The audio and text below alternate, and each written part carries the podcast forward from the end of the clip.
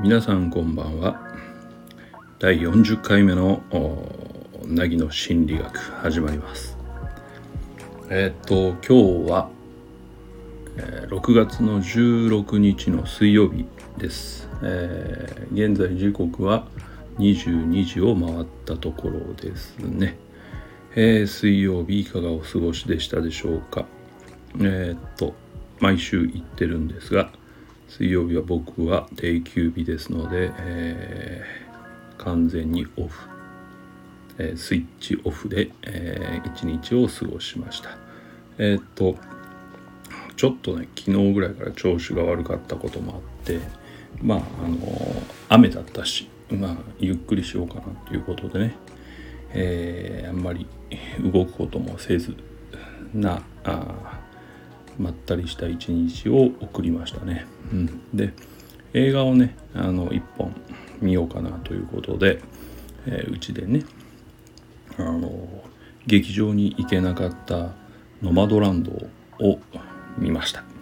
うん、えっ、ー、とアカデミー賞のね作品賞などなどたくさん取りましたあの「ノマドランド」ですね。うん、今日はねえー、その映画の話をしようかな。映画を見て思ったことを話そうかなと思います。えっと全然知らないというか興味のない人にとっては何を言っているかちょっとわからないかもしれませんけどね。ノマドランドノマドっていうのは遊牧民みたいな意味ですけどね、うん、あの家を持たずにねあのまあ、キャンプ生活というか車で生活している主人公の女性の話ですね。で点々とあ季節で場所を変えてで仕事もシーズンの最盛期の迎えている仕事をしつつ点々としつつ車で寝ながら1年を過ごしている。そんな主人公のお話。で実際にそういう人はいっぱいいてアメリカではね。そういう人たちが集まってるまあキャンプとかもあったりっていうのも描かれてます。でこれを撮ったのはあの監督賞を取ったクロエ・ジャオというねあの中国のあの監督さん女性ですね。うん。でえっと実はあの全然飛んじゃうんだけどあの僕はマーベルの映画が結構好きでマーベルってこれも全然知らない人のためにちょっと言うと最近で言うとアメコミのねあのアイアンマンとか、うんえー、っとハルクとか、えー、ああいうのですね。でえっとあのマーベルの映画すごい好きなんだけどえっ、と今ね次に公開が控えてる「エターナルズ」っていう映画の監督がクロエ・ジャオなんですよね。ですので、えー、初めて名前聞いたからその時は。どんな監督かなと思ってたらまああのノマドランドの監督だった。そしてアカデミー賞を取ったみたいなことで次々話題に上がってる。状態だったので。で、えっとそれを知ってちょっとそのノマドランドの前の作品「えっと、ザ・ライダー」っていう、えー、ロデオ馬のねロデオをなりわいにしているあの男の子の映画があったんでそれをまあ一回見たんですね。そしたらねあのなかなかちょっと何て言うの最近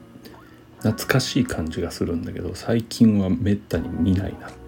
ていう種類の映画であのやっぱり特徴的なのはえっと出演者がほぼ素人っていうか現地の人っていうか実際にそれをやってる人たちばっかなんですよね。うん、俳優さんがほぼ多分出てこないんですよ。それがねもう見てても全然そんな気がしない要するに当然俳優さんがやってるもんだっていうぐらいあの没入できる映画だったんですね。でその時にねそのクロエ・ジャオってまあ結構アナログな撮り方をする監督でえー、っとあとセリフもちょっと少なめっていうか、うん、情熱的とかなんかえん、うんと、縁起がかったような言い方もさせないし、まあ、もちろん素人だからね。ほんと普通に淡々と言葉が足りないぐらいの感じです進んでいく、うん、で映像もねすごい田舎町の綺麗な昔のアメリカ映画によく出てくるような映像を効果的に使っていてあのね何て言うの？セリフで説明しないんですよね言葉では。うん、表情だったり間だったり無言の時だったり目線だったりそういう何て言うのかな。人間の顔からにじみ出るようなものであのストーリーをね作り上げてるんですよ。でその手法がねなんか結構来るなと、うん、衝撃とまではいかないんですね、うん、でもねじわって効いてくる感じのそういう映画、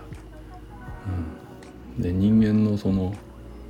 何て言うのみんなが持ってるような悲しみとか辛さとか痛みとかそういうでも言葉にはしないようなものね。そういうものがねものすごくにじみ出てる映画でちょっと印象深かった。でそれを見て僕はやっぱりノマドランド見たいなということで、えー、っとちょうどアマゾンで、えー、有料レンタルで上がってたので早速今日見たわけです。うん、でやっぱりねあのー、印象としては同じですね。うん、すごいそのなんていうのもちろん主演のあのフランシス・マクドーマンドっていう人はあのすごい女優さんで。えー、これも知らない人は全然わかんないと思うけど、あのー、その前の年のアカデミー賞作品賞の、あのー、スリービルボード。前前の年？前の前だっけな？とにかく「スリービルボード」っていう映画があってそれでもあのすごい、えー、あの演技しましてね。でベテランさんなのですごいたくさん出てるんだけど僕は全然あのピンときてなくてっていうかそこまでは認識はしてなかったんだけどスリービスリービルボード見てからこれすごい人がいるんだなと思って。で、えー、彼女の映画としては2作目僕が見た2作目が「ノマドランド」で彼女以外に俳優さん多分ね1人か2人出てると思うんだけど多分。あとは全部やっぱり本当のノマドの人たちとか働いてる人たちとかそういう人たちでした。でやっぱりね言葉で説明してこないんですよ。うんなんか表情とか間とか目線とか。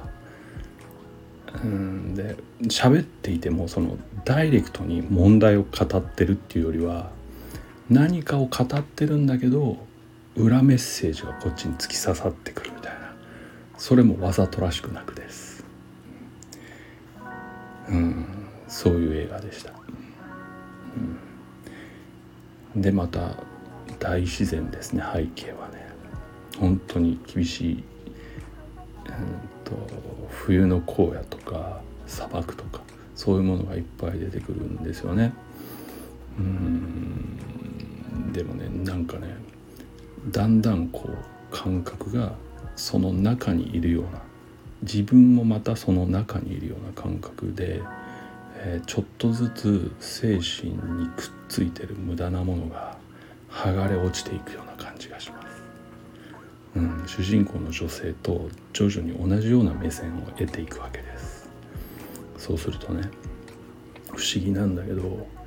一般の社会にいる人たち普通に生活している人たちに違和感を覚え出すんですよね。うん。これはすごいなと、えー、僕は見ながら思いました、うん、普通の生活をしている人たちがなんだかやたら不自然に見えるっていうかうん鈍感で、えー、と思いやりがなくて不自然に見えるんです。全然あの思いやりあるんですよ。優しいし愛情もたっぷりなんだけどでもね主人公側から見ると本当にそれが違和感に見えるんですよね。それぐらい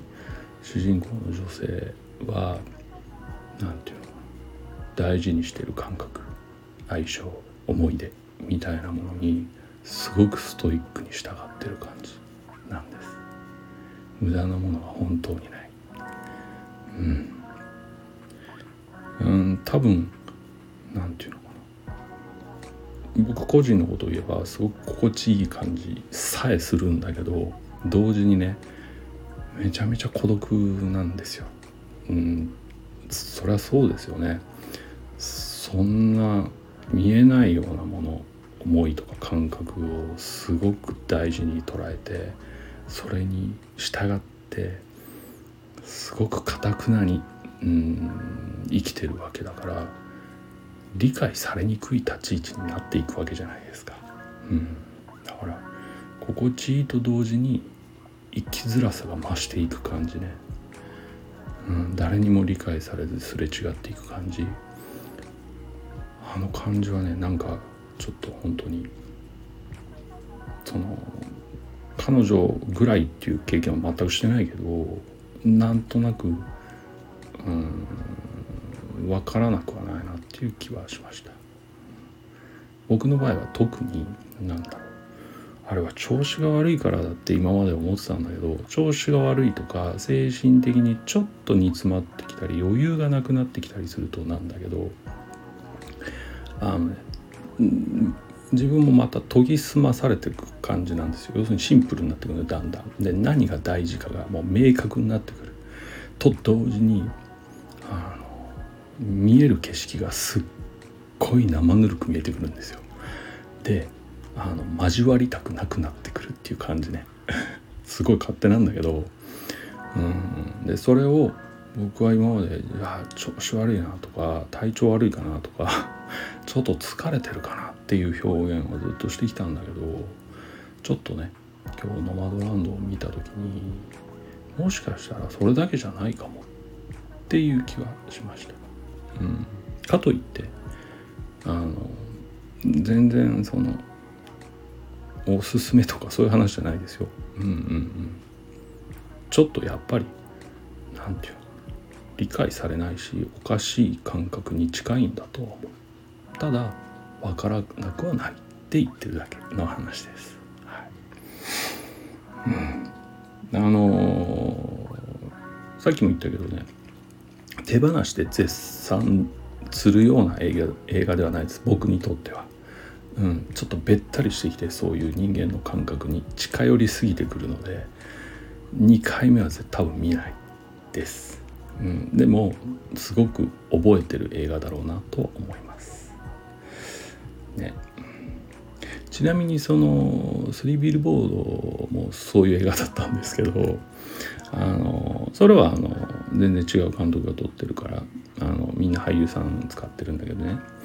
ちょっと関係ないんだけどその中にあのサム・ロックウェルっていう俳優さんが出てくるのね。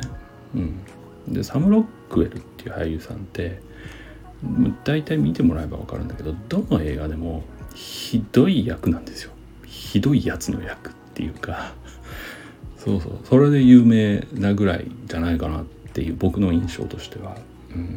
うん、でもね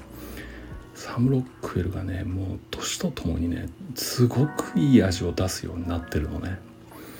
これねほんとスリービルボードの時もほんとそう思ったんですね。サム・ロックウェルがいるから成立してるんじゃないかって思えるぐらい彼がだんだんいい大人って大人っては失礼だ。なだんだんいい年の取り方をしててうんね人間って不思議ですよねすごく。うん。なんか日本の俳優さんでもいるじゃないですか。昔悪役しかしてなかったのに年取ってすごい味出し始めるみたいな人って。ああいうなんか変化はちょっと憧れるなと思いますね。うん。でねそのサム・ロックウェルまあスリービルボードでもひどいひどいっていうかまあちょっとあの壊れてる役どころだったんだけど彼がねその次にね「ジョジョラビット」っていう映画にで僕はその次に見るんだけど彼を「ジョジョラビット」はちなみに僕の多分あのオールタイムベストに絶対入ってくるすっごいいい映画だったんであのちょっとおすすめなぐらいなんだけどそこに出てくるんですよでこの役どころがもう本当なんかサム・ロックウェルよかったねっていうぐらいいい役なのね。うん、でねいい役だしめちゃめちゃ良い感じなんですよ彼の味が。やっぱり炸裂してて。うん。だからあのそういう意味で「ジョジョラビット」もまた僕にとってはあのすごい映画かなという気はします。ちなみにあの「ジョジョラビットは」あのスカーレット・ヨハンソンが出てるから見たんですけど あのマーベルが好きな人にはあのすごくわかるけどえっとブラックウィード役でね出てるでしょ、うん、あの彼女めちゃめちゃかっこいいわけですよ。なんか。で彼女って出る作品出る作品すごい馴染んでてなんか、どれもね僕には素敵な女性だったりすごい強い女性だったりすごいかっこいい女性だったりすごい追い詰められてる女性だったりっていうちょっとすごい何て言うのかな奥の深い女性で僕にはかっこよくしか見えないのね。でその彼女がジョジョラビット出ててでほんといい役どころなんだけどもちろん悲しいんだけどやっぱり見てよかったなっていうその「ジョジョラビット」にサム・ロックウェルが出ててサム・ロックウェルいいなってまあ ねね映画を見に行ってるんだか俳優さんを見に行ってるんだかよく分かりませんけどとにかくそういうふうにあの映画って楽しめるとあの作品もそうだし監督もそうだしあと出演者もそうだしどこで切るかによっていろんな語り口ができて結構面白いんじゃないかなという気はします。もちろん今ずっと喋ってることは僕の映画好きの友人の受け売りの部分も結構多いので彼に僕は結構学んだっていうかうんえっ、ー、と B 級、えー、SF とかアクションしか見ていなかった僕にですねいい映画の見方みたいなのを教えてくれた友人がいるんですね。彼にいろいろ教えてもらっていい映画にたくさん出会ってるなっていうのもあります。うん、はい。ということで、えー、ちょっと長くなっちゃいましたね。はい。えー、今日40回目の凪の心理学、うん。えー、心理学自体の話はしてませんけどあの僕にとっては結構大事な話を してるつもりです。はい。えー、もしねあの同じような感覚で見てるっていう見てたっていう人がいたらそれは教えてほしいなっていう気もしますけどね。うん、はいということで、えー、今日はここまでにします。はいえー、ここまで聞いていただいてどうもありがとうございました。うん、またお会いする日までどうかお元気でお過ごしください。ではおやすみなさい。